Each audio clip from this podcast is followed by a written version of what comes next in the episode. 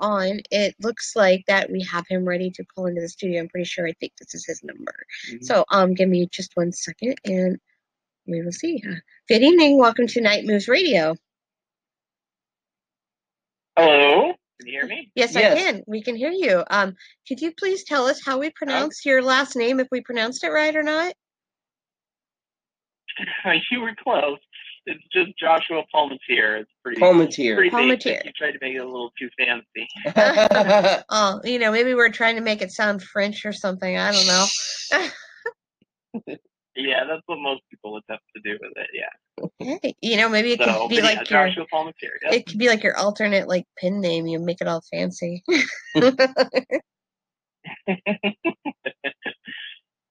so, how are you tonight? What do you guys want to know? Oh, what we want to know, all kinds of things. Um, I, I did go to your website in uh, the other night, and I was checking it out, and I found it interesting that uh, about you moving around and that your father was in the military. Interesting thing. Um, the church where I work at, the pastor that's currently there, he kind of went through the same thing. Um, his uh, father was also in the military, and um, they moved around pretty much about just as much as you. So um, I bet he could probably identify quite well with you. Probably. I mean, it was it. It's hard, and at the same time, it's uh, exciting when you move around that much when you're a kid. Because, of course, it's hard because you're changing schools, you know, every couple of years. And uh, like I went to three different high schools. Um, so I started in ninth grade in one, and then tenth half of ninth and tenth grade was in another, and then a third is the one I finally graduated from. But uh, so social life is kind of hard Yeah, moving around that much. I mean, I got friends in lots of different places. that's true. You kind of kind of uh, know a lot of people. The upside is, is that you get to see lots of different places and experience lots of different things, and I think that's uh, something that's very beneficial for uh, writers. The more you experience, the you know more vivid your books are going to be. Most definitely. I've, you've been quite all over the United States. It looks like East Coast, down south, possibly part of the West Coast, but you haven't been to the central part of Illinois. I mean, part of the United States and like the flatlands, such as Illinois, where we're from. no, there's not too many uh, naval bases in the middle of the United States. Yeah. Usually uh, stick them close to water. Yeah, I, I figured that, but you know, I just checking out all the places you've been. So, you know, one day you'll have to, you know, visit the boring flatlands to see what you've been missing, like go to Chicago or something.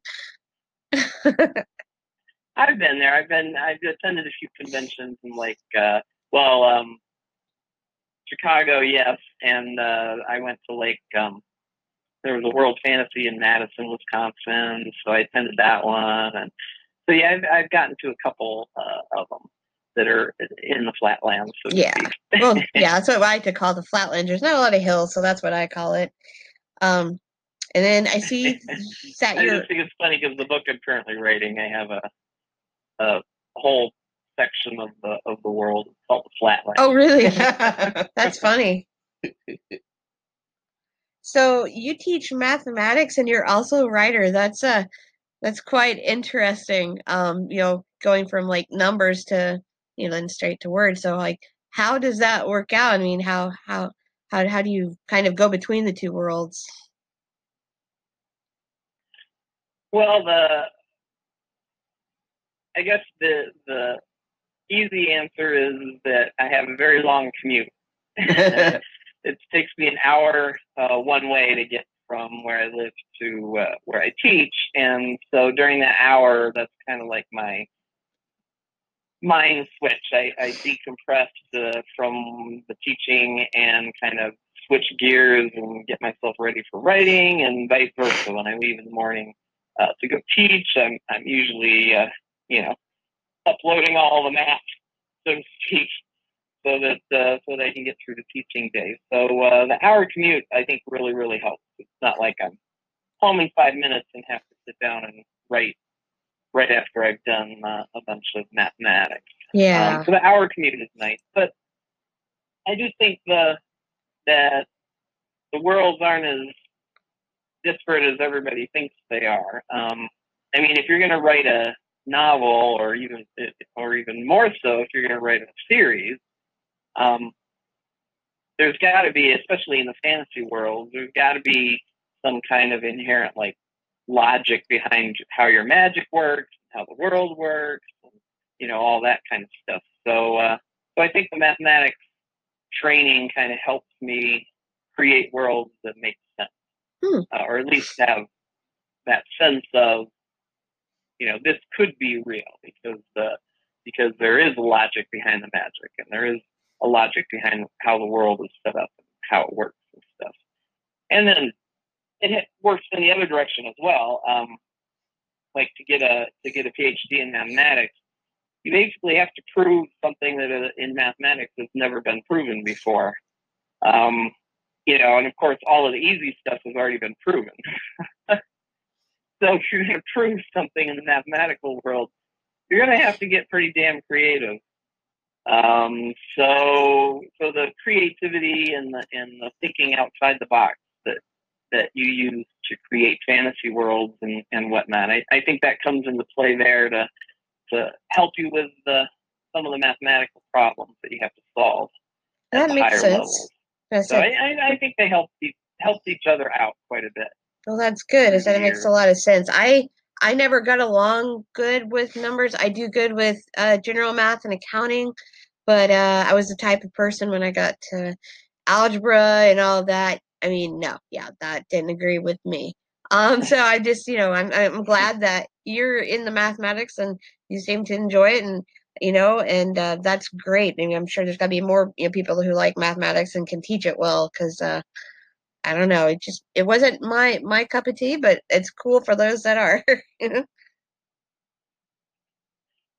Yeah, and in general, uh, people that I run into that say they aren't good at mathematics, once I start chatting with them for a little while, it usually comes down to they had a couple really bad math teachers and it kind of ruined it for them.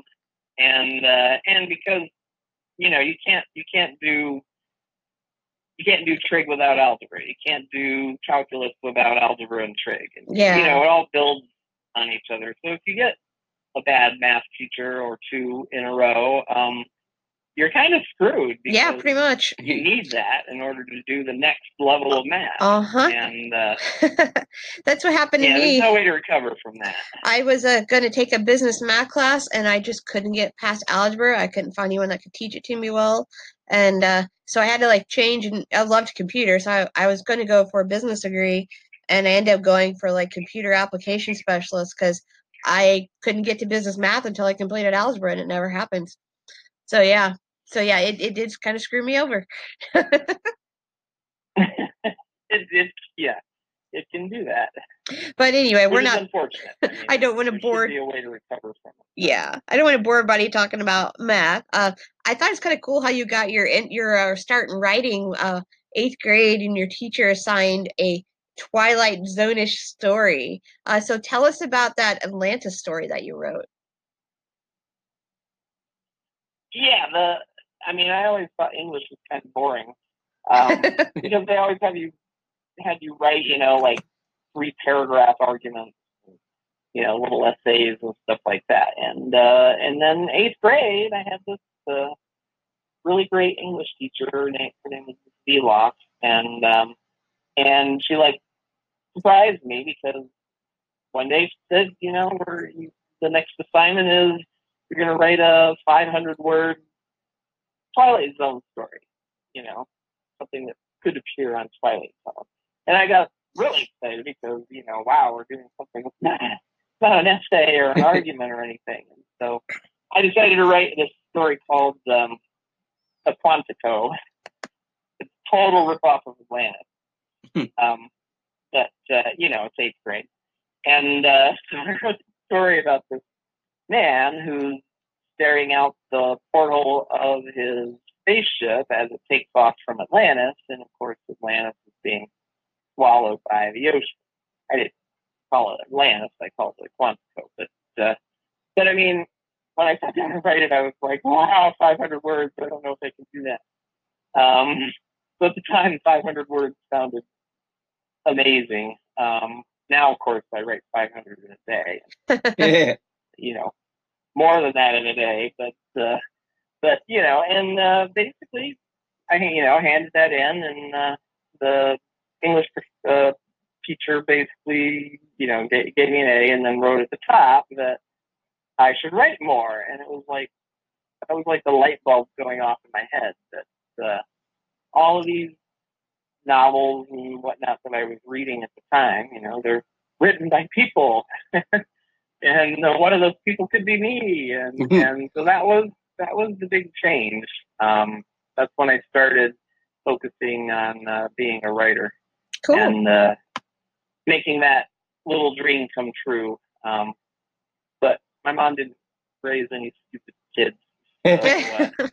So, uh, so uh, she said, you know, there's no guarantee that you will ever get published. And she said, so you make sure you have a job that can pay the bills. yep. And uh, so before that, I, I had always wanted to be a math teacher. So I stuck with the whole math teacher thing, and and uh, so to, just to pay the bills and, and Yeah. uh, focused on the writing on the side. And uh, Yep. thankfully, uh, managed to get both of them to work. My dad gave me that same advice. I always just wanted to be a writer, and when I was going to school, he's like, "You need a degree in something. You you need to be a you know you need to have a job. You know because you can't you know always make money being a writer." And I at first I was younger, I wanted to be an English teacher, but then I knew I just wanted to do something with office computers or help people. So, but yeah, same advice: get a job so you can pay the bills. Yeah, it's very good advice. Yeah. I mean, it used to be that, you know, like in the 80s and whatnot, that you could make a living as a writer and, you know, be a be a midlist writer. You'd, you'd still make enough that you could uh, live off of that. But uh, that's not so true anymore. Now, uh, in order to make it as a writer, you can't be midlist. You, you've got to be, you know, up there, if not a new, you know, best-selling author. You Oh, yeah. pretty close. That's for And, sure. uh, so yeah, that second job pretty important nowadays. It sure is. Um, uh, well, I, I was wondering, um, what are your uh, influences? That what are some authors that r- have really influenced you? Um, well, the, the first author that really had a major influence on me um, was Andre Norton. Uh, she's the one that basically got me into reading science fiction and fantasy to begin with. hmm Um, I'm, I, I was reading, I was really heavy duty into reading mysteries. Um, and this was like when I was like 12 years old or whatever. And, uh, and, um, I was reading Mary Norton and one day my mom was going to the library and I couldn't go. And so I said, I just told her I pick up another Norton book and, uh, she didn't know it was Mary Norton. She, so she just picked up some Andre Norton books and brought those home and uh, and that once I started reading those, I was like, look, I ditched mysteries completely and uh, started reading science fiction and fantasy. Um, and so Andre Norton's probably the, the first author who influenced Um, and it took a while before I switched over and looked for other authors besides Andre Norton. I think I read the library out um, of her stuff and before I switched over. And so the next author that probably influenced me a lot was uh, Terry Brooks. Oh, okay, yeah. The first, yeah, uh, I mean this was 80s at this point, but Uh-huh. uh, um, Terry Brooks was obviously huge at that point. Um, but I read the uh, Elf Stones of Shannara first Mhm. and I'm kind of glad that I did. I still think Elfstone of Shannara is the uh, is his best novel. I haven't read some of his more recent stuff, so uh, so maybe he's got some other ones in there that would be contenders. But from his earlier stuff, I would say that Elfstone was uh, his best novel. And so I read that, and I was just astounded. Um, probably because it was darker, and I tend to go dark when I'm reading and writing fantasy. Mhm. Um, and so I spent a lot of time, probably in college, uh, I spent a lot of time trying to emulate uh, Terry Brooks. Mhm. Um, of course, you can't get published that way, but uh, Yeah. so after Terry Brooks and a long time emulating him. Um, I got influenced by like Tad Williams and and uh, Guy Roque and Stephen King, of course, was a major influence as well uh, during that time. So those those are some of the big influences on my writing. I tried to emulate most of those, and in the end, of course, you end up coming up with your own voice. hmm But I really do think that your own voice is kind of a distillation of all of the uh, authors that influenced you. Oh yeah, combine them all in some some unique way. You, you mentioned uh, Tad Williams. He is my favorite uh, fantasy author of all time. I thought the Memory, Sorrow, and Thorn trilogy was just that that blew my mind. Yes, I, I saw the Dragonbone chair at the bookstore. It's one of probably one of the first books I ever bought because I was reading out of the library before that. But uh, but yeah, Dragonbone chair like blew my mind. Yeah. Absolutely love the Memory Sorrow Thorn book. Um, now, And he's returning to him. yes, he is. yes, yes. There's a new trilogy that's being worked on now. Um, so yes, I'm very excited about that. Um, so tell us a bit about. Uh, first, I want to talk about your uh, your Throne of Amenkor trilogy. Uh, what is what is it about uh, exactly? Okay, yep, that was the uh, first series that I sold to Daw. I sold to him in 2005, which Mhm. is the same year that I got PhD. So lots of big things happened that year. Um, but the Throne of Amenkor trilogy is uh, it's the first person trilogy, epic dark fantasy, um, but it's about a um, young girl who starts off uh, barely surviving in the slums of the city of Amenkor. And uh, she gets trained to be an assassin, and she uses that those skills to kind of escape the slum. Um, but her first real big job, anyway, uh, is that is they hire her to kill the um, essentially the queen of the city, called the mistress, and uh, the mistress has gone insane. And the reason is because the mistress is protected by the throne, and uh, everybody calls it the skewed throne hmm uh, because the throne itself is insane. So that's the twist. Is the uh, uh, one of the big magical elements in the book is the is the throne itself. So the uh, throne is alive. The fact that it's insane. So the throne is alive. What was that? I said the thr- Um, the idea behind the throne is that it was a good idea to start with. The the initial intention was in order to help the ruler rule the city, um, the sort of the memories or the minds of all of the past rulers are stored in the throne, and so so that they can help you rule. Mhm. So you kind of have this inherent like council of past rulers that can help you make decisions and rule. Right? So it sounds like a good idea, but of course in the book, um, so many rulers or so many personalities have been stored in the throne that it's, in essence the throne has gone insane. so it's gone so into it's Usually the ruler can sit on the throne only as long as they can stand against the personalities in the throne, and eventually the rulers end up going insane. so it, it caused the So- throne to go into an overload and it couldn't handle all the uh all the different uh personalities then is what you're saying essentially yes. The, the, the idea initial idea was a good concept but uh, but yeah they didn't plan far enough ahead. Um t- tell us a bit about uh your um the new series you're currently working on. The brand new series or the series just finished up? The series well uh uh, the I I guess um what we're talking about is the the ley series. Okay that's the series that's just finished up Yeah. so um so yeah the idea with the light series is is uh, everybody now knows that I read a lot of books in the 80s and so in the 80s one of the staples to kind of, it kind of screamed fantasy if you put this in your book were, were the ley lines Uh-huh. So these were the you know mystical lines that connected the stone monuments like Stonehenge and, and that kind of stuff. Um, and they're supposed to be spread out all over the world, et cetera, et cetera.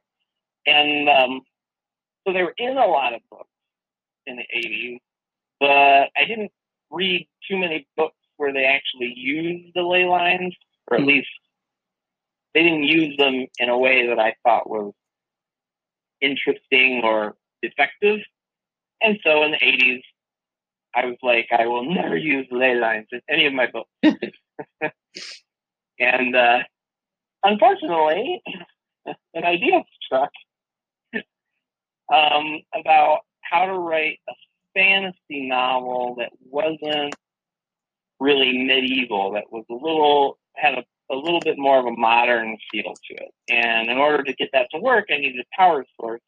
And so I came up with the uh, Ley series. So I basically, for the Ley series, I tapped into the ley lines and in the society they tapped into them and they're kind of using the ley lines like electricity like we use electricity. Hmm so it powers their heat it powers their light it, they have like a subway system they have et cetera et cetera.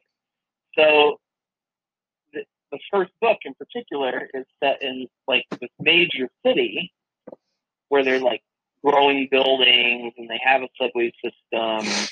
I mean, it, it, it's very, very modern feeling city, but it's still a fantasy. Mhm. And uh, so the world itself is, is basically powered off of these ley lines. And uh, so in the book, in the first book, um, well, I guess in all three, uh, you follow two main characters. One of them is uh, Kara, and she's someone that can manipulate the ley so she kind of like works for the city and and solve problems that pop up with the ley. And uh, and then the second character is uh, Alan Garrett, and he's what, what in the book is called a dog. He's basically part of the uh, like police force or the army of the city, uh, but he's a little higher up. Dogs are a little higher up than just the general police. And basically, the story, the three books, is about uh, these two, how their um, lives end up getting intertwined, and how even though they're just everyday people, basically, that they get completely caught up in the politics of the ley lines and all the political maneuvering that's going on between the barons and all that kind of stuff. So, uh, so the first book in particular is heavily political, and, and uh, in the sense that there's a lot of little political moves going on. hmm Um, but uh, but I, I just thought it was really interesting to have sort of a modern fantasy. So Yeah, It feels like you're in New York City, except that it's still a fantasy. that, that that's pretty So cool. that was that was the premise behind that. And the and Reaping the Aurora, the third book in that series, uh, just came out in paperback. So that that series is uh, finished at this point, and uh, right now I'm working on uh, book one of a new series. So and and we'll what's see where that one goes. and what is that series? What what is? uh Can you give any information on that at all? Um, well, it's the start of a brand new series, and it's set in a brand new world. Um, the the three series that I have out at the moment are all set in the same world. Mhm. Uh, they're all at different time periods, and they all have different characters and stuff like that. But they're all pretty much set in the same world. And if you read the series carefully enough, you can see how the three series are all connected. Mhm. Um, but this one, the new one, um, I'm starting off completely new, completely different world, um, and it's it kind of has a.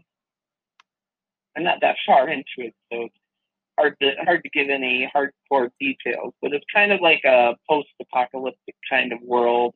Um, like I said, mentioned the flatlands earlier. The flatlands are basically like poisoned land. Um, so nobody nobody goes in the flatlands, and uh, it's very city centric, a lot more city centric than uh, any of the previous series. Um, basically, everybody resides in uh, a certain number of cities, and there's um, wayfarers that go between uh, individual cities, but it's almost impossible to live outside of the city. You have to have to live in one of the cities in order to survive. So uh, that's about all I can say about that. Okay. Uh, like I said, I'm not horribly far into it, and I'm not. I'm a I'm a seat of the pants writer, and so I'm not 100% certain of where everything's going. What I want to ask about is your book Zombies Need Brains because we all know zombies don't really have them. They're not quite active anymore. So, uh, tell us about Zombies Needs Brain because that really kind of caught my attention. I uh, I've had some weird dreams about zombies and I've written about zombies myself. yeah, Zombies Need Brains is uh, basically it's a small press that I created. Um, and that came about because uh, we a friend of mine, Patricia Bray, another uh, fantasy writer, we started doing or editing anthologies for uh, DAW, and DAW, the publishing company that publishes my books. Um, we started editing some anthologies for DAW, and uh, then there was a big shakeup in the industry, and uh, DAW cut back their anthology line. So they're they're still doing anthologies, but they're only doing like a couple a year, and they used to do like six to eight a year. So they significantly cut back on their anthologies. And so for a little bit, um, Patricia and I kind of waited to see whether or not they'd bring back uh, the anthology line a little stronger. Um, but eventually, I I said that doesn't look like it's happening. so how can I continue editing anthologies? Because um, I had a lot of fun with it. Um, so I created the small press called Zombies Need Brains, and uh, we produce science fiction and fantasy anthologies, um, usually centered around a theme, and we run uh, Kickstarters uh, in order to fund the anthologies.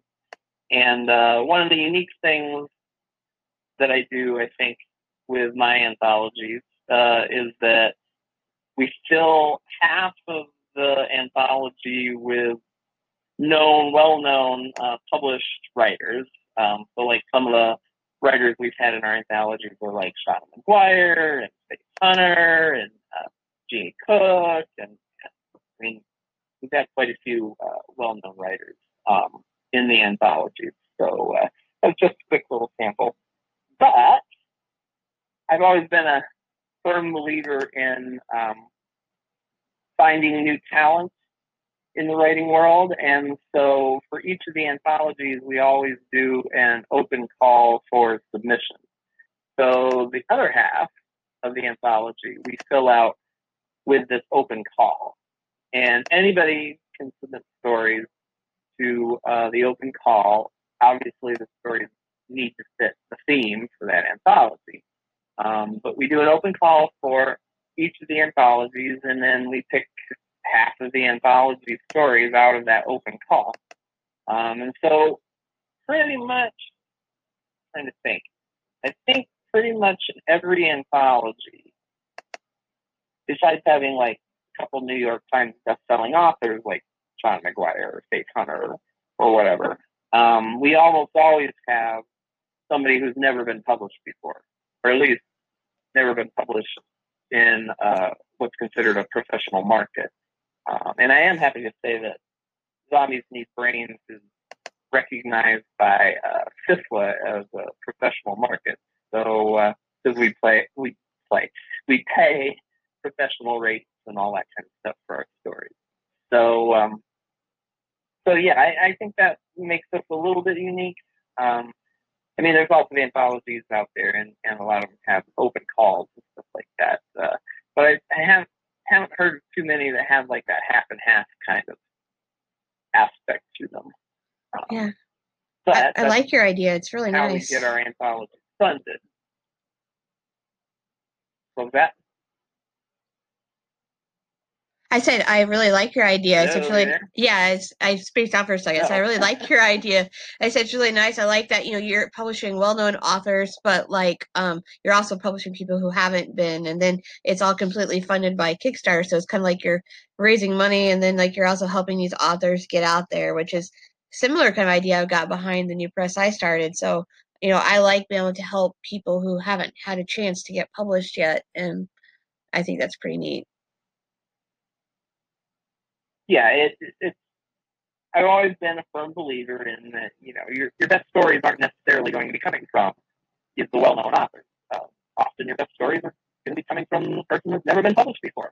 Um, so, I think it's just a nice way to kind of balance the two. And uh, hopefully, by balancing the two, you end up getting, you know, an anthology full of really good stories, Yeah, that's rather than, you know, a couple really good and then the rest of them kind of nah.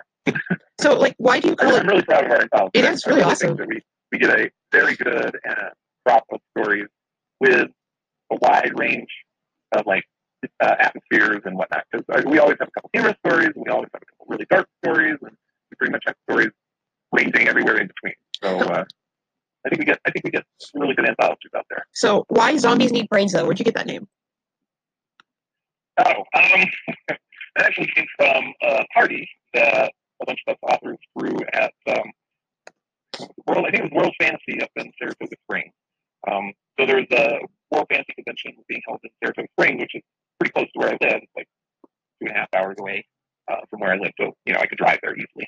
And um, and it was close to a bunch of other authors who were kind of like friends of mine. And so we were like, oh well, if it's that close, then then we should throw a party at the convention. And uh, so we all got together and organized this big party, and we needed a name for the party. And so we called the party Zombies Need Brain, uh, and it, we held it on um, Thursday night of the convention.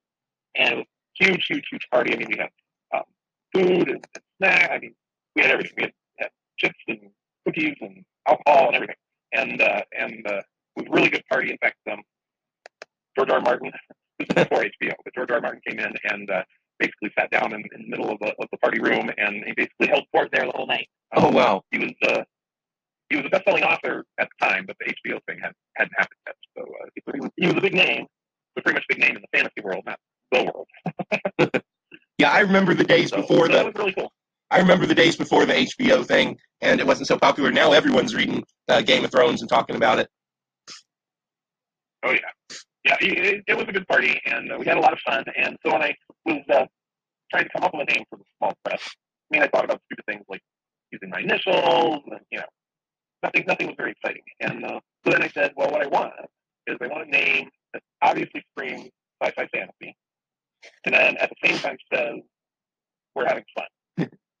because you know, I'm not trying to publish like heavy duty literary anthologies or you know anything like that. I mean, I, I want to I want to have stories that are fun uh, in these anthologies. And uh, so when I ran across Zombies Need Brains again, I was like, that's the perfect name because it, it certainly says sci-fi fantasy and it certainly says we're having fun. So, uh, so the minute I heard it, I was like, okay, that's that's what it's got to be. Sure, it's a lot funner than, than mine. I was, you know, one of those who did the boring thing and used my last name and made it a press and made it Cherry House Press. So yeah, and the thing is, is I guess it doesn't scream that we're publishing horror, science fiction, or fantasy, or collections of poetry, but it's a name that I've had, I've wanted for years because like I've always wanted to have my own press. So that's kind of why I took the quote boring route. I wouldn't call it boring. You think about all the presses that are out, all the small press names that are out there, and uh, most of them are, are framed more around like what you were what you did for your press. Yeah. So yeah, it's not boring. it's not a boring name at all. Oh, good. Because that last name got me And plenty what of it really comes down to what, what you do with it. Yeah, that's Yeah. true. Yeah, that's totally true. I'll say because that last name got you know some got made fun of a lot when I was little, so you know I want to make it a good name. Yes, exactly. um, we've got about three minutes left. Um, how about uh, Josh? Was there anything else you wanted to ask uh, Joshua? Josh and Josh. Josh and Josh. Josh and Josh. that should be a company. Josh and Josh. Um, uh, so, uh, is there, uh, if you want to go ahead and tell our listeners um, where they can find you online, where they can find your books, um, and maybe next time if you're going to have a call for submissions for uh, Zombies Need Brains, if you want to do that spiel real quick. Okay, yeah, certainly let you guys know. Um, we usually run the Kickstarter starting in August, and submission windows usually open September through the end of the year, so September Okay. through December. So just keep watching Sure. for uh, the next potential Oh, Kickstarter. feel free to share at Night News you Radio. can find me at joshuapalmatier.com, Mhm. and you can find Zombies Need Brains at zombiesneedbrains.com. Um, and my books are available and the zombie books are available pretty much everywhere. Um, Amazon.com and Barnes and Noble, and you can get an indie book on Kindle and Nook and pretty much most of the platforms out there. Very so cool. uh, they should be relatively easy to find. And uh, if you want to, when it comes time to start your Kickstarter, you're more than welcome to share uh, your Kickstarter link on Night Moves Radio Facebook page. We'd be happy to share, and Yeah. also along with the Rift Network as well. We'll be happy to help promote that. Okay, that sounds great. I'll Awesome. You guys in mind. Sure. And uh, thank you for visiting our show and coming on the talk tonight. We really appreciate it, and Yeah. hope that you had a good time. And you're always welcome to come back. Absolutely. so good. I certainly had a good time, and I'm glad you guys invited me. Well, yes, you're quite welcome. And uh, so uh, 90 seconds. we'll uh, go ahead and wrap it up. And um, well, thank you for coming on, and we hope to have you on again soon, Joshua. Okay, I'll keep an eye out for you on Facebook. Awesome. You have a good evening. Good night. Good night. And uh, Joshua, who is our next guest for next week? He is a sword and sorcery author and editor. Uh, his name is Howard Andrew Jones. Howard Andy. 60 seconds. What does he write? Sword and sorcery. Sword and sorcery. Yeah, Okay. Well, I'm sorry, I'm a little spacey tonight. I'm kind of like, what? Sword and Um, sorcery can be spacey too. yeah, that's some quite, that's quite true, probably. That's some of it. Um, so we'll be back at the same time next week, seven o'clock Central, eight o'clock Eastern. I'll be sure to be on the lookout. We'll be posting some links for Cherry House Press's GoFundMe, and maybe in a few months we'll hear about uh, Joshua Palmatier, uh, his uh, Zombies Need Brains. I like that. so uh, we'll see you all later next week. Have a good night. Good night.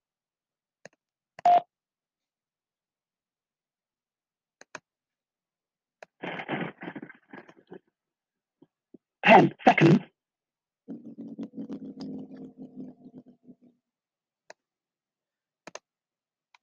Thank you for using Blog Talk Radio. Goodbye. Yeah, I was just like kind of tired. I was like, that's what happened to me. Like when I was at uh, school for last night, I, mean, I was like sitting there taking notes, and then like this wave of tired is just like Uh, hit me. And I was like, oh, and I kind of spaced out. And I'm like, whoops. Because I was wondering, there's I said sword and sorcery author, and you said, and went to he write? I'm like, sword and sorcery. Sorry. Sorry. My bad. Seriously, I'm just like, uh, I might have to take that out.